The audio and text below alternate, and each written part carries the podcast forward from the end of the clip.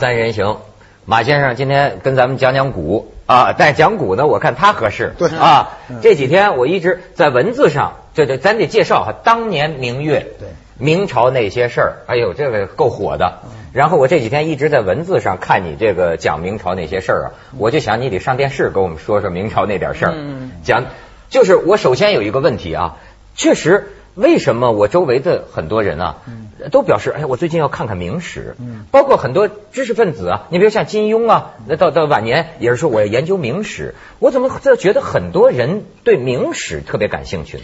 嗯，这样啊，别人为什么看明史，我真不知道。但是我看明史是为什么呢？啊、也有很多人问我这个问题啊，为什么？包括很多记者问你为什么要写明史？中国二十四史， 我很诚实的回答他，明史我最熟。 为什么我最熟呢？因为明史的资料最多。我说历史界研究有两个难点，第一个是先秦，嗯啊，春秋先秦，为什么？没史料儿，就是《史记》啊，你放那儿啊，鬼知道是不是啊？啊，像你比方孙武，现在很多拍孙武的戏嗯啊，孙子，伟大的孙子先生是吧？但是呢，他的事迹到底有多少呢？你翻开《史记》，就那么一两篇儿，对嗯都是编的，全编，这就好办了。第二个难点呢，就是明清，为什么明清没法说？我打个比方，比方说我写明朝这事儿史料什么《明实录》，几千万字，明代史官的记录，《明通鉴》《明史纪事本末》啊，《明会典》《纲目三编》啊，这些书啪啦啪啦算起来，它堆得比山还高。但是、嗯什么意思？没用，为什么？一个说法可能有七个不同，呃一呃一个事件可能有七个不同的说法，就好像那个罗生门，你嗯看那个黑泽明电影儿，对一件事儿五个人看，个个都不同啊。那还有一个比较重要一点，就是咱明朝本身的这个这个过程，嗯这个两百六十多年的这个过程呢，本身就就是跌宕起伏。呃，从某种意义上讲，这明朝几次都要死没死了，所以它本身就跌宕起伏。它跟怎么是清朝比几次都要死你你比你你比你比如它这个这个这个呃土木堡之变呃土木堡之变啊夺门之变，就是各种之变特别多。你想的都是怪事儿，皇上已经被抓起来了，嗯皇上已经被瓦剌军给抓起来了。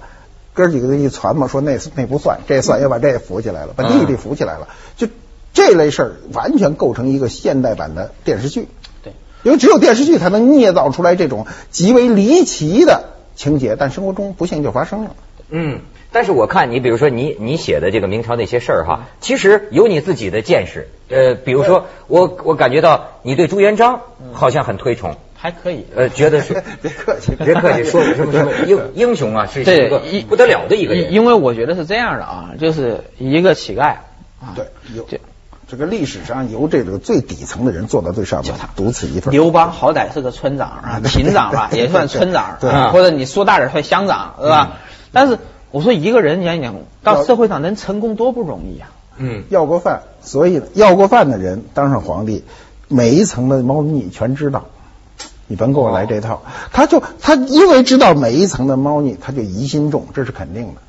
啊我们现在很多人是高高在上，底下的事儿不知道，就知道我这一层的猫腻，嗯下面就不知道了。但他全知道，这种人太少见。他他为什么我觉得推崇他呢？因为他太不容易了。我们今天说你做个什么事儿能做能做成呢？嗯这人从一乞丐一直到最后啊，推翻元朝啊，当上了皇帝，定了多少规章制度？嗯明朝的规章制度是由他定下来的。嗯，基本上没有什么太大的改动。这个人是多了不起的人才啊！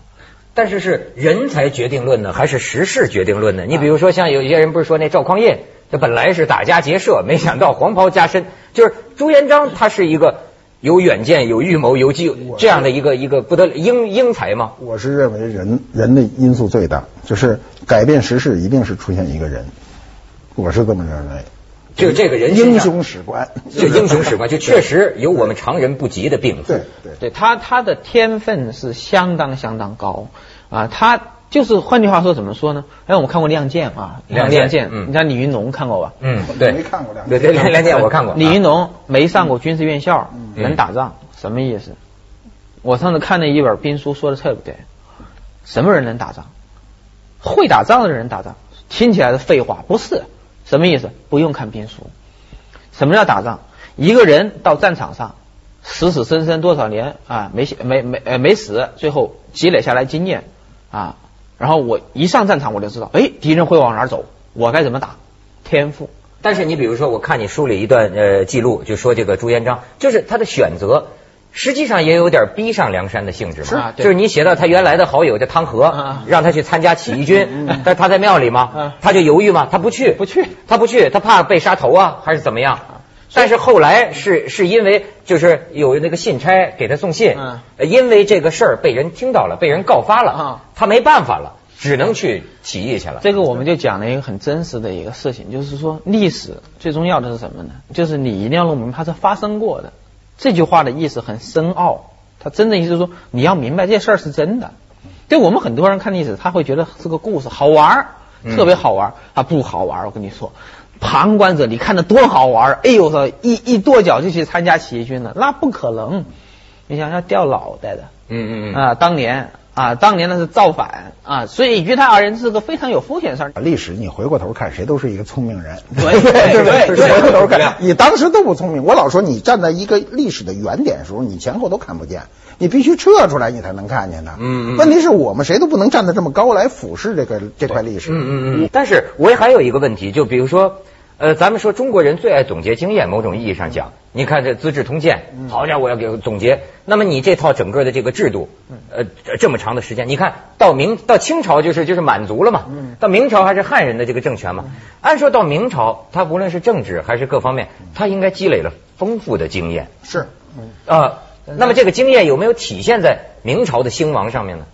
呃，我觉得呃还是能体现出来。你比如我们明朝还是有很多时期非常不错。嗯你比如呃明朝的这个这个仁宣盛世啊仁宣嗯啊，这我们现在不怎么哎提，时间因为太短。还有张居正哎啊哎，不都还怎么可以不怎么提。晚明的时候呢，尽管我们过去的史书上一再说政治如何如何黑暗，皇帝如何如何不上朝，但老百姓生活很好。啊对对对我们是有吗我们当然好的不得了。对对对有个例证，《金明瓶梅末》嘛《金瓶梅》啊，对那时候写的，这是那那不是编的。哦西门庆生活哎，不那不他西门庆是一他个就阶层啊，他就是当时明代市民的生活，特别好那当那时李自成还造反呢。哎，跟你说吧，那个明末那段时间，很多真相是被掩盖的。那个市民生活特别特别轻松特别好，哎舒服想去哪儿去哪儿。当时连连那个黄册都不用了啊，到处走，而且当时去干什么？去给人打工。嗯你知道那个当年江浙一带兴起了工商业，啊，就是给人当雇工，啊，活得很滋润。你说那个真的就是像那种三言二拍这种市民小说，这种东西的出现这是娱乐产品的。温饱思淫欲了，对，是吧？娱乐产品出现，才说明他是有能够养活自己的资本了。当然，后来你说李自成那个时候闹起义，那是因为那个时候陕西那一带发生了大规模的灾国家荒。太大。啊，他当时江南这一个地区，你从很多当时的器皿中就可以看到人的那个生活的乐趣。你比如一个瓷器，嗯你比如我们的工艺品啊，到了明末的时候彻底改观，对，就变得非常精细，有点像日本的工艺，非常精细。日本有很多东西学我们的明末的，嗯派了大量的工匠跟中国这个呃这个交流，交流那个时候我我看到的史料，就是穿什么都有啊，至少江南那一带，那江南确实市场非常富足。哎，那真是嗯我你像吴门画派，像文征明啊、唐寅呐、这个这些是是是董其昌都是那个时期的人，就中后期的啊文化艺术也啊，发达对对，他如果生活不好，这些人就不也画不出那个东西来，他画的一定都是兵荒马乱的东西。嗯你看一到朱耷时候，八大山人八大山人明末了，你看他画的都是那翻白眼儿干什么？ 为什么 呀？就是他对这社会有点愤愤不平了。他本身是他前面这部分人，无文化派的那些人，都他们画的都是那个小桥流水。哎，画一个风雨归舟图都是充满了欣赏的感觉去画。就是心态特别轻松啊。反正你说那个经验教训啊，这个还要说一说，什么经验教训？历史经验教训说多少次了？ 嗯，我们从历史中得到的唯一教训就是，我们从来没有从历史中得到过教训。这话说的有意思。为什么啊？嗯我说这个事儿是有一个很很玄的东西在里面，嗯就是咱们刚才讲的，这事儿不是你办嗯的啊，你总觉得那个以往的人就该怎么办，都是聪明人是错误的。嗯就我们没有意识到一个问题，历史它那个事儿发生的时候是有背景的。就什么意思呢？就是当你要明白你不比前人聪明，嗯嗯对嗯，你我也甚同意这个观对点我你们甚至可能比前人笨。就是当那种情况出现的时候，嗯，你也得那么办。对，甚至还不如前人呢。对我们史书上记载下来是什么？照片儿。我打个比方是照片儿，啊，照片儿而我们实际上我们的生活，古人的生活都是录像。就咱们呢，都是活了那么多年，一直往这儿往下面走。嗯但是在史书上下来的只是一个照片儿，咔嚓拍下来了，就那一幕。嗯但是你不知道为那一幕之前跟之后是什么，啊，前因后果。哎，你就不知道当时为什么要做这个选择。所以我说，为什么很多人对历史有误解？他总觉得从中可以得到什么经验，要想到不同，千万不能套用，套用那一定要倒霉。嗯，这历史最大的教训就是从来没从历史里得到教训，这话挺经典。咱们记下广告，锵锵三人行广告之后见。哎，而且呢，我说啊，明代这个朝嗯代、它很有趣。那马先生说了，为什么有趣？事儿多啊，有趣的朝代，什么事儿都有啊。这个朝代才有趣啊，什么都有，宦官专政，魏忠贤吧，嗯刘瑾吧，文官专政，张居正，嗯啊，皇帝专政，朱元璋、朱棣，是吧？嗯谁都可能当老大，就这意 思。而且什么都能发生啊！皇帝出去了，还能回来，回来了还能做皇帝。你你你你给我找一个例子说， 就是能够做到这个份儿上的啊！而且而且到后来晚明时期就更可笑了，怎么可笑呢？吴三桂嗯为什么啊要跟啊满清合作啊要入关呢？陈啊圆圆陈 圆圆，但是还有个原因啊，他认为崇祯死了啊。当时呢，就是当时的人家的说法是我们入关是为崇祯皇帝复仇啊。吴嗯吴三桂很忠诚于崇祯皇帝的啊，他见崇祯皇帝死了，崇祯皇帝当然可以不死，啊早点跑的他不跑，嗯还有包括一六四四年啊，就是明朝灭亡那一年，为什么李自成军打到京城没有人抵抗呢？因为有些史料记载，一六四四年，明朝首都北京是什么？闹瘟疫，哦，叫疙瘩，非典哎哦，那个史料叫疙瘩瘟。今天你看疙瘩瘟就是什么天花哦，天花啊，很有可能。有一次我跟我老师啊，王佩奇先生交流，嗯我说那明朝亡的真蹊跷，什么什么坏事儿、衰事儿让他赶上了。对，这叫倒霉催的。它其实你站在一个历史的高度，你看这个事情很怪。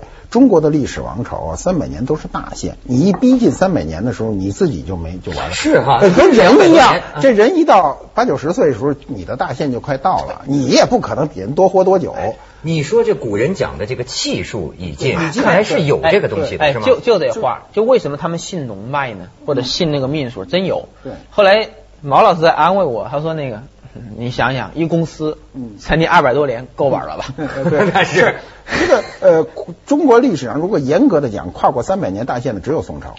宋朝还南让北宋呃对南南北宋接上以后呢，因为它好在是接上的，嗯接上你跟那个汉朝不能比，汉朝中间往往隔断十四年是彻底空的。那么这个它呢是退让了大半个国土，保证了它延续了三百一十九年，剩下的这个唐朝、呃明朝、清朝都没跨过这个界界限。你说你今天数世界上公司超过二百七十六人的有几家呢？没有几家，嗯嗯，对？吧？人家公司多容易管呐，当年刚成立的时候可能三五个人，你说明朝做公司多大多大摊子啊？几千万人，对，而且你看，我其实对明朝感兴趣啊，还是从很多你的同行朋友们，就是搞收藏的那儿了解到。就我看你们呢，比如说我曾经听到过一种观点，请你核实一下。这个观点就是说呀，说明朝和清朝，比如在美这方面嗯，比如说我们现在看到的故宫，说那个金碧辉煌的、大红大紫的，呃这种观点认为呢，说这是实际是满族人的趣味。嗯说真正在明朝的时候，不是这样这大红大紫的美感。因为它是这样，就是中国的这个在宋明这两个朝代啊，是典型的汉人政权。嗯汉人呢是文人政权，文人呢肯定是欣赏审审美都比较高，嗯所以他呢他对美的这个这个不是表象，他对美的判断不是表象的。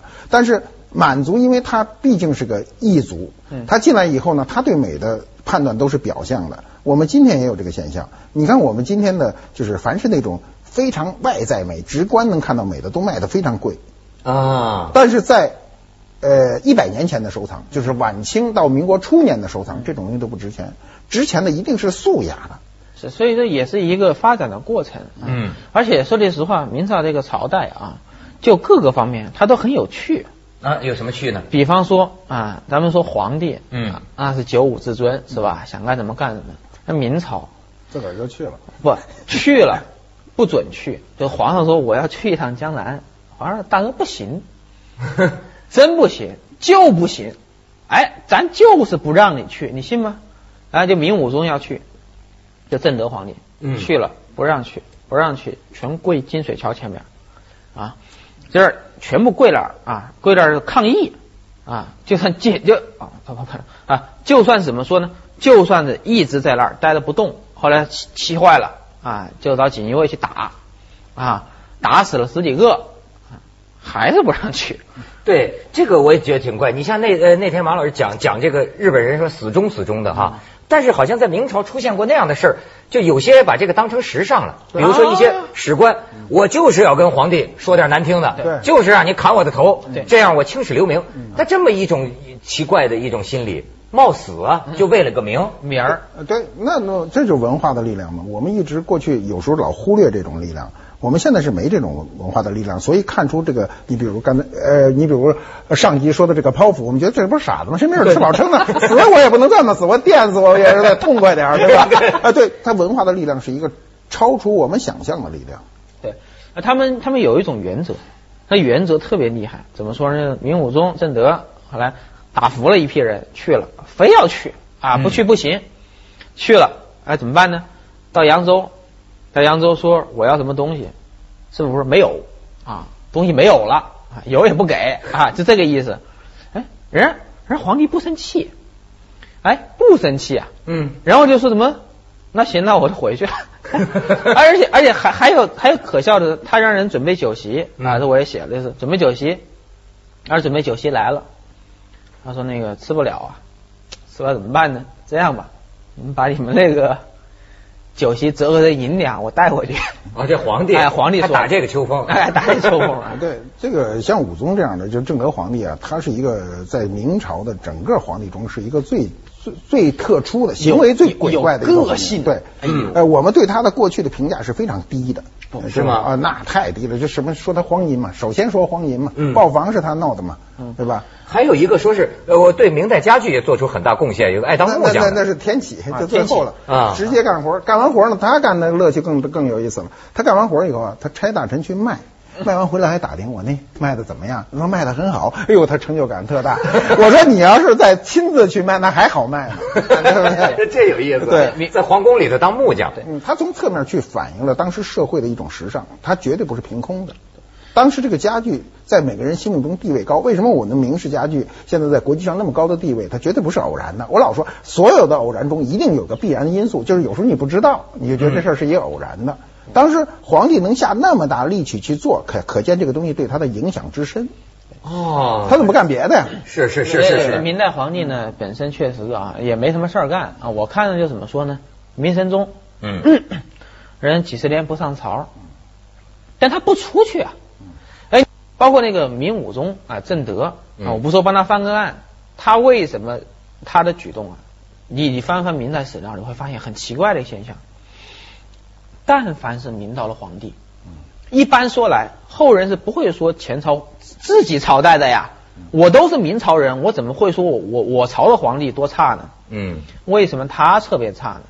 因为接他班的是嘉靖，啊，嘉靖不是他的儿子，不是他亲啊生是他堂兄弟，哦啊，就到这儿拐了个弯儿嘛。拐了个弯儿，所以他不能够把他写的太好。哦，哎，，所以说像正德皇帝，为什么说他特别荒淫？哎，你说那豹房其实就是玩儿的地方，豹房，哎哎，，这豹子的豹的那个对字，对对对，你说那个其实还有报房就是活动就是改报纸 的报了，改报纸 了。对，淫窟呗，就是，对对对嗯，但是其实不是，他这个有动物园儿，其实他真是有动物园儿，他里边儿养了豹子。 对啊，他动物园儿他女人肯定是有的，但是这后宫也是女人嘛，对吧？豹房也是女人，放哪儿都是一样的吧，对不影响其他什么问题。我险些把炮房听成炮 房。咱们先去一下广告，锵锵三人行广告之后见。